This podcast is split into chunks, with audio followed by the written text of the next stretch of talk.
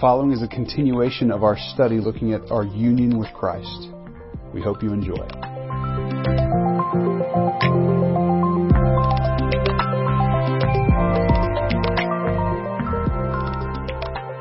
Okay, tonight we're going to be in Romans chapter 6. We are going to continue looking at this idea of our union with Christ. Tonight we're going to look at our union in sanctification. Does everybody know what sanctification is? Somebody take a stab at defining it for me. What's sanctification? Getting sanctified. Becoming holy. That's a great answer. Okay. Uh, so sanctification is our becoming more like Jesus in everything that we do. So we're going to be in Romans chapter 6. So go ahead and turn there. We're going to be reading verses 1 to 14. Before we do that, let me pray for us as we open God's Word. Gracious Heavenly Father, I do pray that as we read your Word, Lord, we know your Word has power. And we ask that by the power of your Word that we would be changed tonight and that we would be more sanctified, Lord, that we become more like you in not only our actions but also our knowledge of you. And I just pray for these students as we wrestle with this tonight, what this looks like, and what this looks like for us in community. Just bless us and bless your word. We pray all this in Christ's name. Amen. John Newton was a hymn writer. He wrote Amazing Grace, his most famous hymn. He says this I'm not what I might be, I'm not what I ought to be, and I'm not what I wish to be. I am not what I hope to be, but I thank God that I'm not who I once was. I thank God that I'm not who I once was. And I can say with the great apostle, by the grace of God, I am what I am. And what he's really trying to communicate there is he's obviously still a sinner. He's not who he wants to be. He's not who he ought to be. But he thanks God that Jesus has changed his heart. And that's our mantra in our sanctification that we recognize that we are still sinners. We recognize that we still fall short.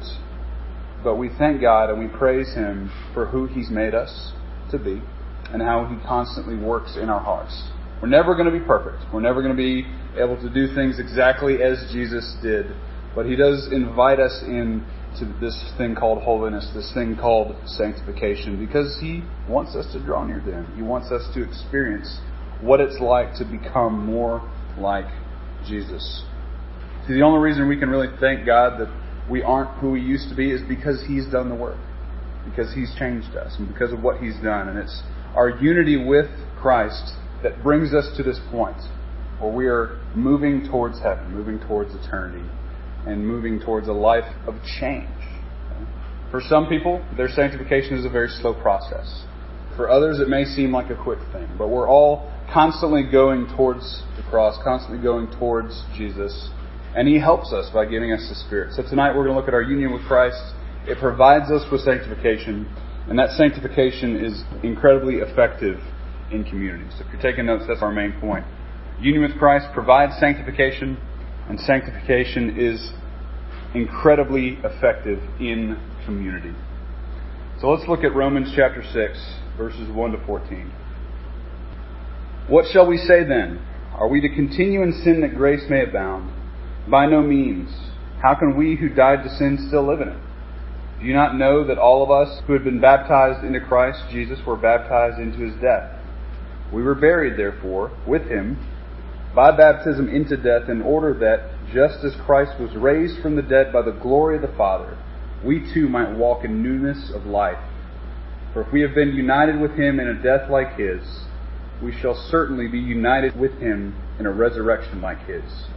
We know that our old self was crucified with him, in order that the body of sin might be brought to nothing, so that we would no longer be enslaved to sin. For one who has died has been set free from sin. Now, if we have died with Christ, we believe that we also live with him. We know that Christ, being raised from the dead, will never die again. Death no longer has dominion over him. For the death he died, he died to sin once and for all. But the life he lives, he lives to God. So you also must consider yourselves dead to sin, and alive to God in Christ Jesus. Let not sin therefore reign in your mortal body, to make you obey its passions. Do not present your members to sin as instruments for unrighteousness, but present yourselves to God as those who have been brought from death to life, and your members to God as instruments for righteousness. For sin will have no dominion over you, for since you are not under the law, but under grace. So, right off the bat, we see this whole thing of union with Christ going on here. Baptized into Christ. I hope you see it just permeating this passage here. We're connected through Jesus through a bunch of different things. His death in verse 3, His burial, verse 4, His resurrection, verse 5, His crucifixion, verse 6, and His life in verse 8. So Paul is really pressing into this whole union thing. And it's because of that union that we can be sanctified, that we can have newness of life. And like I said last night, this isn't just some abstract concept for us to think about. This is a reality that we have if we are following Christ. That we have all these things. We're connected to his death, his burial, resurrection, crucifixion, his life. And all that does change us. Trusting in Christ, then we are new. He gives us new life. He gives us a new heart. He helps us by His Spirit to be able to follow Him. We can't understand this book unless we're unified to Christ. We can't understand what it means and we can't understand what He calls us to unless Jesus is at work.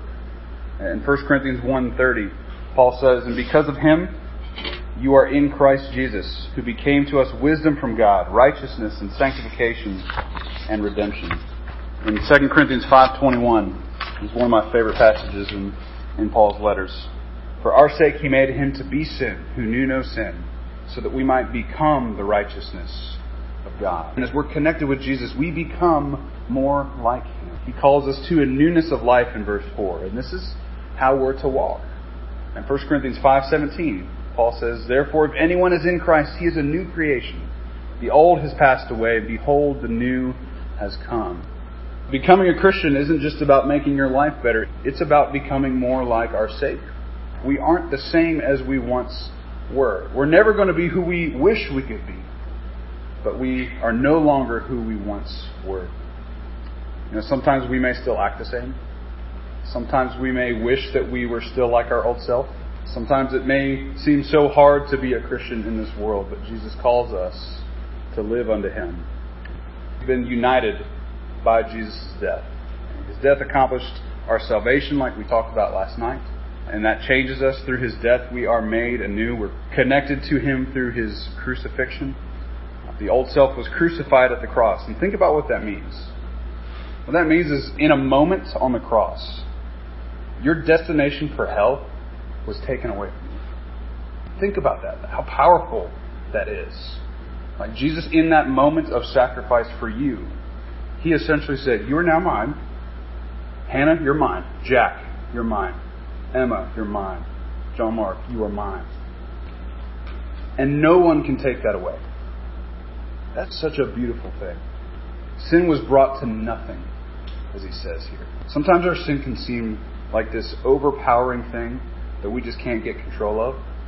That's the point. You're never meant to get control over your sin. Jesus has control over that.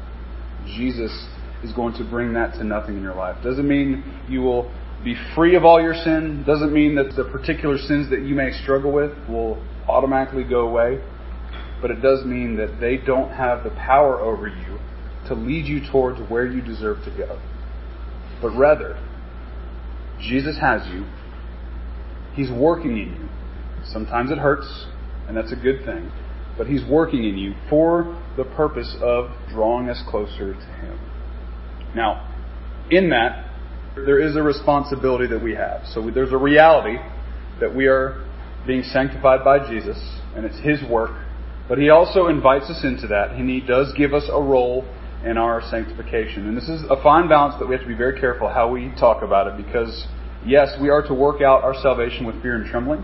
That doesn't mean that we work out our salvation for ourselves and we get it for ourselves. But what it does mean is that He calls us to live a certain way. That's why we have things like the Ten Commandments. It's not good for you to kill people. It's not good for you to disobey your parents or to covet or to steal. Those things are ways to glorify God. He wants us to do those things. He doesn't want us to do those things. He wants us not. You know what I mean. He doesn't want you to kill people. Okay. But he wants us to draw closer to him by following what he commands. Now, who here has ever tried to be perfect and listen to everything that this book tells us to do? We've all been in that moment where like, dang it, I messed up again. I've got to do this perfectly. The point of the scriptures, the point of the Ten Commandments, the point of all of God's commands is we recognize our weakness and we come to Him. So the responsibility, it's very small on our part. In fact, it doesn't really play a role in the end product. It doesn't play a role in our salvation, but it does play a role in how we interact with Jesus here on this earth. Christ didn't die to take away our sin and reset us, okay? Can you imagine what that would be like if He just kind of put us back at our basic states and just said, okay, I've forgiven your sins, now, now try again, right? Can you imagine how stressful that would be? We would go right back to the old self in like five seconds, right? I know I would. We would end up back at our old self every single time. And it's why I really do appreciate, and I'm a Presbyterian minister. I'm going to throw Reformed theology at you all day long because I love it. I love it. I love our theology because our theology is never going to rend us towards this treadmill where we're always feeling like, ugh, Jesus, I messed up again. I got to do 10 times better tomorrow. And it's going to be on me. Or, man, why can't I just get rid of this sin? If only I prayed more, if only I just did these things, I could get over this sin. But rather, our theology, the way that we understand Scripture, Reformed theology is always going to point us back to the fact that, yeah, you messed up, but it's okay. Jesus loves you. He's going to help you. It's His power, not yours. I hate relying on myself because I know how much of a failure I could be when it comes to my sin.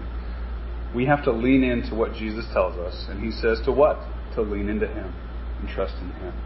Which is, again, why in verse 6 he says, We know the old self was crucified with Him in order that the body of sin might be brought to nothing, so that we would no longer be enslaved to it. Now, we need to read this carefully because it doesn't just mean that when Jesus brings us to Himself, that all of a sudden the sins that we struggle with so much on a daily basis are, oh, we're no longer slaves to those things. They're just gone. Now, that's not what it means. It means that sin doesn't have that power over you. You have the ability through Jesus to flee from your sin. Now that will look different for all of us, right? Some people are going to be able to get completely free of specific sins that they struggle with. Some may struggle to the day they die. But the point is that we are to have what one of my favorite writers, Eugene Peterson, he wrote a book called A Long Obedience in the Same Direction. And that just means that we are constantly looking towards something. We're constantly seeking to obedience to something. We're always to be looking towards the cross and that's our guide. And we're always to continue walking towards it. Doesn't mean we won't stumble along the way. Doesn't mean that we won't take a few steps backwards along the way. But it means we're always going towards it. So, again, in verse 10, and this is so comforting for us. He says, For the death he died, he died to sin once and for all. But the life he lives, he lives to God. Okay? The fact that he did it once and for all is such a beautiful picture, okay? It's not like Jesus has to sacrifice himself for every single sin that we do. Okay? Can you imagine how many times he would have to do that for you? Giddy, you're good at math. You couldn't even come up with the number for me. Okay? Uh, he's shaking his head like, man, trees such a sin. He doesn't care about that list. He only cares about you. And the fact that you're his, unified to him, in your union with him, that's all that matters. You are his, and that has no effects on anything you do. But again, that doesn't mean we just sit back and sin all day long because we know that grace will abound. But it means that we are to lean into Jesus, trusting in Him. Let not sin reign over your mortal bodies. We are to be listening to how He teaches us. We're to be listening to what He says. And we're called to pursue good things. This whole idea that sin will not have dominion over us anymore. This is a promise that it won't rule us to the point where we are just so beaten down and we are destined for hell again. But Christ has dominion over you.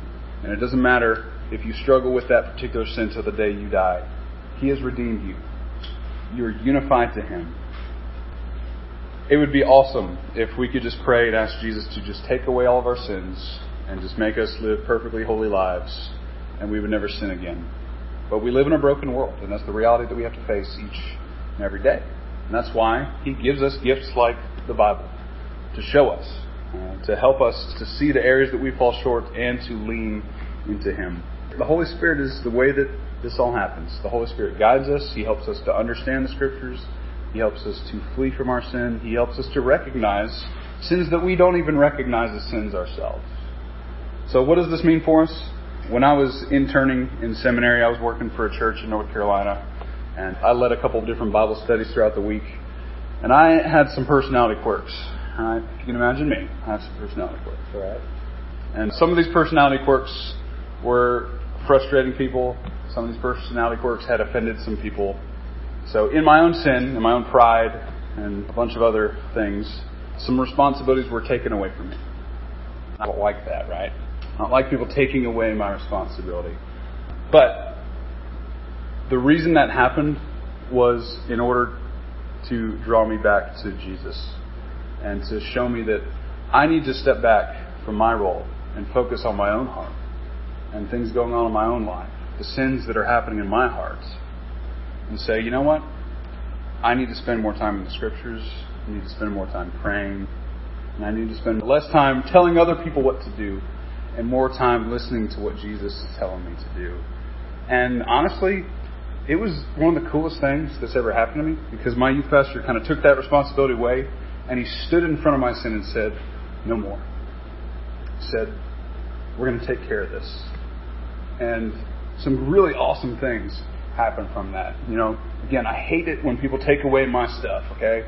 I don't like not teaching. I don't like not leading Bible studies. I don't like not teaching small groups, but stepping away from that and focusing on the things that needed to be focused on were life changing and incredible and helpful for my sanctification. So we have a responsibility to hear God's word, to hear what He's teaching us, and to live according to it. And we have a responsibility to help each other do the same. Can you imagine fighting in a war with somebody who says, I've got your back, and then when the bullets start flying, you look and he's running in the other direction? Is that helpful for you? Do you feel like he's got your back anymore?